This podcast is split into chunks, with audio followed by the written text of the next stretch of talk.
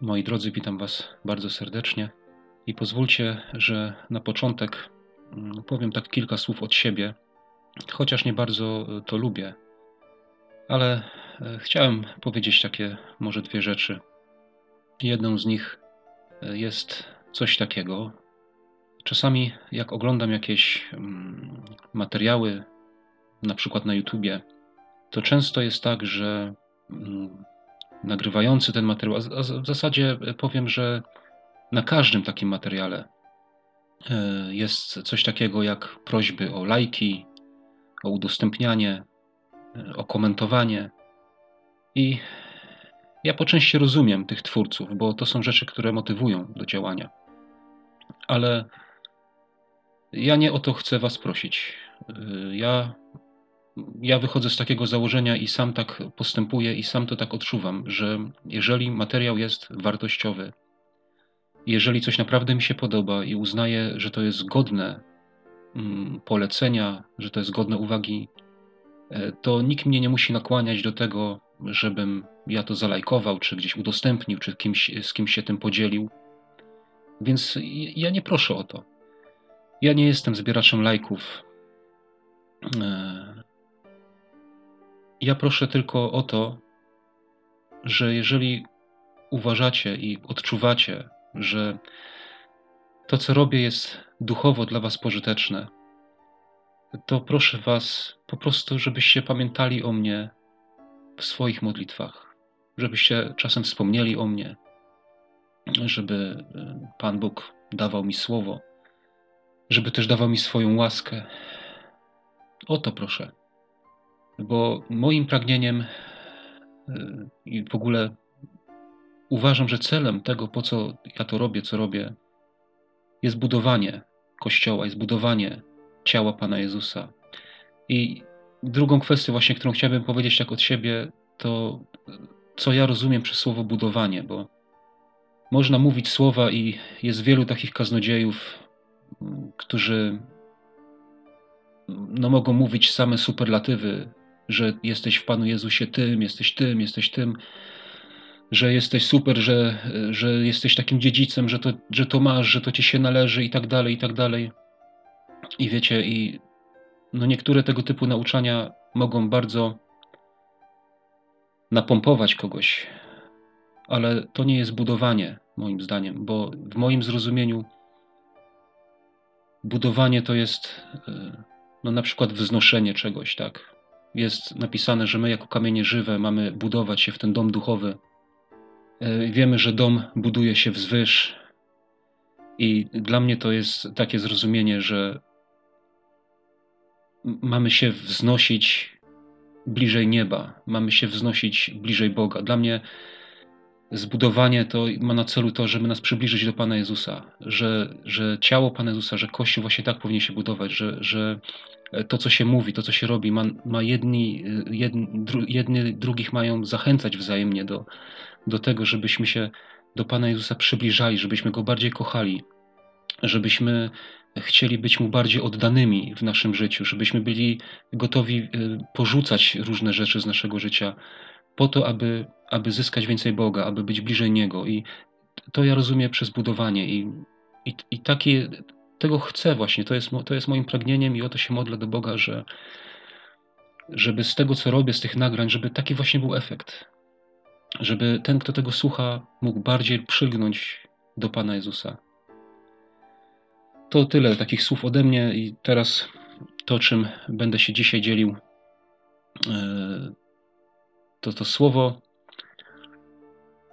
przypomniało mi się czy przyszło mi na pamięć, tak, e, tydzień temu w niedzielę, jak e, taka była ładna pogoda, jechałem sobie rowerkiem, modliłem się po drodze i, i tak właśnie mi się przypomniało e, taki fragment z tego słowa, którym właśnie chcę się dzisiaj podzielić. Już kiedyś, tam kilka lat temu, dzieliłem się tym słowem w pewnej społeczności, ale teraz właśnie ono tak na nowo tydzień temu odżyło w moim sercu i chcę się tym z Wami podzielić. A jest to słowo, które mamy zapisane w drugiej Księdze Królewskiej, w czwartym rozdziale,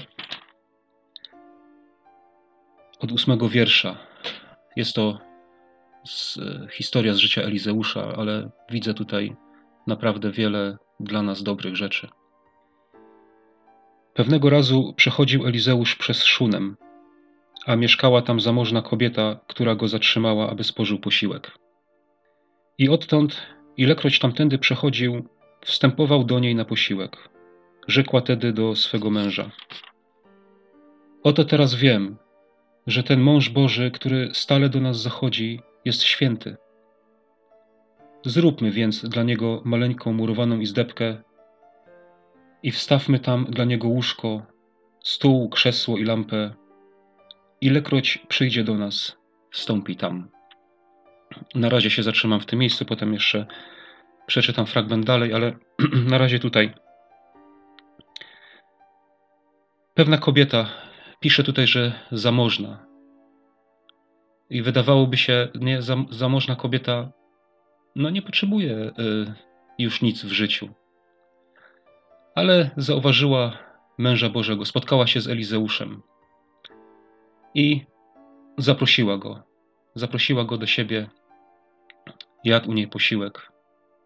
I czytamy, że ilekroć później przychodził, to do niej zachodził i spożywał u niej posiłek. Ja tak wierzę, że podczas tych posiłków to nie było tak, że ona mu ten posiłek podała, ale wierzę, że on, jak te, znaczy, że podała mu ten posiłek i, i po prostu on sam siedział i jadł, tak? Tylko ja wierzę w to, że podczas tego posiłku to oni go spędzali razem. E, rozmawiali z sobą, opowiadał jej o Bogu, tak myślę, e, opowiadał jej o dziełach Bożych. I ona słuchała tego. E, raz, drugi, trzeci, tak? Zapraszała go, podobało jej się to, może dotykało ją to. I w końcu stwierdziła: Widzę, że ten mąż Boży, że to jest naprawdę mąż Boży, że on jest godny zaufania, że trzeba dla niego zrobić coś więcej. Zbudujmy mu izdebkę, zbudujmy mu jakieś miejsce, jakieś stałe miejsce dla niego, żeby miał u nas swój, swój kąt. Wiecie, co, co mi to mówi? Że są ludzie, którzy tylko tak przyjmują Pana Jezusa, ale nie uznają go za godnego tego, żeby, żeby mu to stałe miejsce w swoim życiu zapewnić. Im jest dobrze, tak? Oni lubią słuchać o Bogu, lubią słuchać y, świadectw, może lubią słuchać, y, jak Bóg działa, ale jakoś tak w swoim własnym życiu nie bardzo, nie bardzo chcą y, zrobić dla niego tego, tego stałego miejsca, zbudować mu te, tego, tego, tej izdebki, jak tutaj czytamy, żeby on tam miał, żeby to było coś, co jest Pana Jezusa. To wiadomo, to jest wszystko tak, tak obrazowo mówię. Wiecie, są ludzie, którzy. Tak mi to przychodzi na myśl, nie? bo każdy z nas y, wierzących spotkał się z czymś takim, nie? Że, że musisz przyjąć Pana Jezusa do swojego życia. I teraz tu jest pytanie, jak przyjąć? Czy tak przyjąć, jak, jak ta niewiasta tutaj przyjmowała y, tylko na posiłek? Że on przychodził, zjadł posiłek, było dobrze i potem szedł. I na tym się kończyło. Bo to właśnie ta postawa mi się taka kojarzy z, z takim przyjmowaniem Pana Jezusa. Przyjmij Pana Jezusa i będzie dobrze. Tak, ja powiem, przyjmij Pana Jezusa, ale przyjmij Go tak, żeby On miał stałe miejsce w Twoim życiu. Żebyś Mu zbudował ten... E, to jest bardzo ważne, co mówię, że z tym zbudowaniem, bo to jest zbudowanie i zdepki, ale ja zaraz przejdę jeszcze kawałeczek dalej i, i, i o tym też powiem parę słów bo tutaj czytamy o zbudowaniu izdebki, ale e, wiecie z czym to się wiąże? Bo zobaczcie, co ona powiedziała. Zróbmy więc dla niego maleńką, murowaną izdebkę. Murowaną. Wiecie, to nie jest namiot. To nie jest coś, co. Wiecie, jak ktoś coś wymuruje, to, to nie rozbiera tego jutro, tak? Izraelici mieszkali w namiotach na pustyni i mogli je rozebrać i iść dalej. Ale to jest, to jest murowane, to jest dom, to jest coś trwałego. Czy uznałeś, czy uznałaś Pana Jezusa, że to jest taki, że jest godny tego, żeby, żeby mu wymurować, żeby mu zrobić coś stałego w swoim życiu, żeby on miał stałe miejsce w Twoim życiu? Coś, czego się nie burzy, coś, czego się nie rozbiera Y, po dwóch dniach. Na, po dwóch dniach. Po, po pięciu y, latach, po dziesięciu, po pięćdziesięciu latach tego się nie rozbiera. Czy takie miejsce, czy, taki, czy, taką, czy coś takiego budujesz, czy zbudowałeś coś takiego w swoim życiu dla Pana Jezusa? Wiecie, z czym wiąże się budowanie? Wiecie. Przecież każdy z nas wie. Ja może, może nawet więcej, tak? Bo ja, ja, się, ja świadczę usługi remontowe i ja wiem, z czym się dla ludzi wiąże E, sam remont. To, remont to nie budowa. Z czym to się wiąże? E, ile trzeba e, poświęcić trudu, ile trzeba dać wysiłku w tym, jak bardzo trzeba przeorganizować swoje życie. Jak komuś robię łazienkę, to ludzie są bez łazienki. Tak, nie ma się gdzie wykąpać, nie ma się jak umyć dobrze, tak? Trzeba wrócić się do przeszłych lat i myć się w miednicy. Wiecie o czym mówię, rozumiecie mnie. Pewien trud, pewien wysiłek, nie, są to koszta też. E, druga rzecz jest taka, e, ona mówi, zróbmy mu maleńką murowaną izdebkę, to co to znaczy? To trzeba coś ze swojego życia odjąć, z jakiejś swojej przestrzeni. Trzeba tam wpuścić coś nowego. Czy dla ciebie Pan Jezus jest godzien tych wszystkich zabiegów, żeby przeorganizować swoje życie, ponieść pewne koszty, trudy, wysiłek, dla mnie jest godzien. Dalej czytamy, że ona mówi: Wstawmy tam dla niego łóżko, stół, krzesło i lampę. Wiecie, ona nie powiedziała: Wstawmy tam jacuzzi, postawmy tam plazmę. Mi to pokazuje taką pewną skromność taką skromność, że zobaczcie, tu jest powiedziane maleńka izdebka, e, skromnie urządzona. Wiecie, czym są nasze serca w porównaniu z miejscem zamieszkania Boga? Czy to nie jest taka skromna izdebka? Pan Jezus naprawdę się zadowoli Twoim sercem. Nawet jeśli ono jest skromnie urządzone. Jemu to wystarczy. I wiesz co? I on to doceni on to wynagrodzi. Bo zobacz, co czytamy dalej. Pewnego razu, gdy znów tam zaszedł i zatrzymał się w izdebce, aby odpocząć, rzekł do swojego sługi Gehaziego: Zawołaj tę szunamitkę. A gdy ją zawołał, ona stanęła przed nim. Rzekł jeszcze do niego: Powiedz jej: Oto sprawiłaś sobie z powodu nas cały ten kłopot. Co można dla ciebie uczynić? Czy można wstawić się za tobą do króla lub do dowódcy wojsk? A ona odpowiedziała: Mieszkam pośród swojego ludu. Wiecie, to by znaczyło tak, no cóż możesz dla mnie uczynić, nie? Nic nie musisz dla mnie czynić. Wiecie, co, co mnie porusza tutaj w tej historii i w tej niewieście? Jej bezinteresowność. E, podjęła bezinteresowny trud. Ona po prostu chciała, żeby mąż Boży u niej był. I nie chciała nic w zamian, nie oczekiwała, że on jej jakoś odpłaci, nie oczekiwała, że on e, jej da nie wiadomo co. Chociaż miał wejścia, tak, miał chody. Jako mąż Boży, mógł naprawdę bardzo wiele, ale ona tego nie oczekiwała. To mi się bardzo podoba i wierzę, że Panu Bogu też. Bezinteresowność, Wiecie, ja często, bo to nie jest tak, proszę Boga o różne rzeczy, modlę się, przedstawiam Mu swoje prośby, swoje pragnienia, modlę się, ale wiecie, co ja często też, co mówię też często do Boga? Ja mówię, Panie, Ty mi tyle dałeś, tyle zrobiłeś w moim życiu. Tak bardzo Ci za to jestem wdzięczny. Tak Ci dziękuję, że, że Ty mnie zbawiłeś w ogóle i choćbyś już nic mi nie dał w życiu, to ja będę z Tobą, to ja będę się Ciebie trzymał, choćbym nic od Ciebie nie otrzymał więcej. To chcę Ciebie kochać, chcę Ci służyć, e, chcę żyć dla Ciebie, chcę, żebyś był po prostu. Po prostu, żebyś był. Tak mi, przychodzi mi teraz na myśl takie, są słowa, takie pieśni, taki, taki zespół Pomoc Duchowa śpiewał, tam to są takie słowa, wystarczy byś był, nic więcej.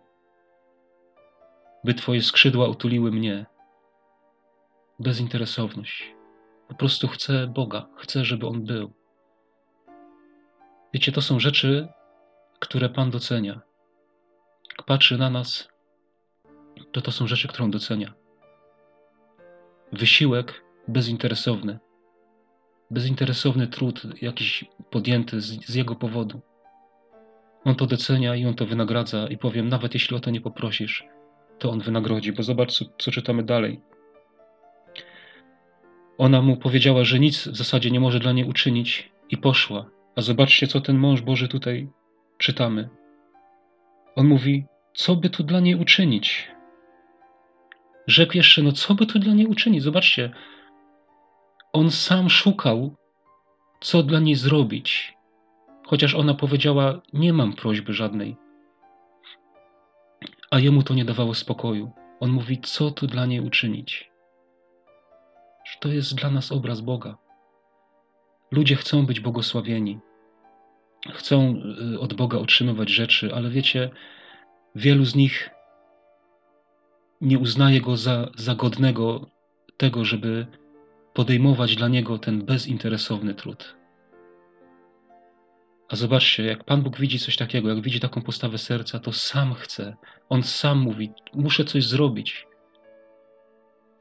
Muszę coś zrobić dla, tym, dla tego mojego dziecka. I Gehazi odpowiedział: Wszak nie ma syna, a mąż jej jest stary. Rzekł więc: Zawołaj ją. A gdy ją zawołał, stanęła w drzwiach i rzekł: O tym czasie za rok będziesz piastowała syna. A ona na to: Nie, mój panie, mężu Boży, nie łudź twojej służebnicy. Kobieta ta poczęła i za rok o tym czasie porodziła syna, jak powiedział do niej Elizeusz. Widzicie, ta kobieta wiedziała, że Elizeusz jest mężem Bożym i wierzę, że słyszała o wielu cudach, rzeczach, które on jako mąż Boży uczynił. I nosiła w swoim sercu pragnienie, bo wiemy, że w tamtych czasach nie mieć syna to było hańbą. To było związane potem też ze starością, z przyszłością. I ona jako kobieta nosiła w swoim sercu to pragnienie. Ale zobaczcie, ona nie odważyła się o tym pragnieniu powiedzieć, bo wydawało jej się może to niemożliwe, że coś takiego może się stać.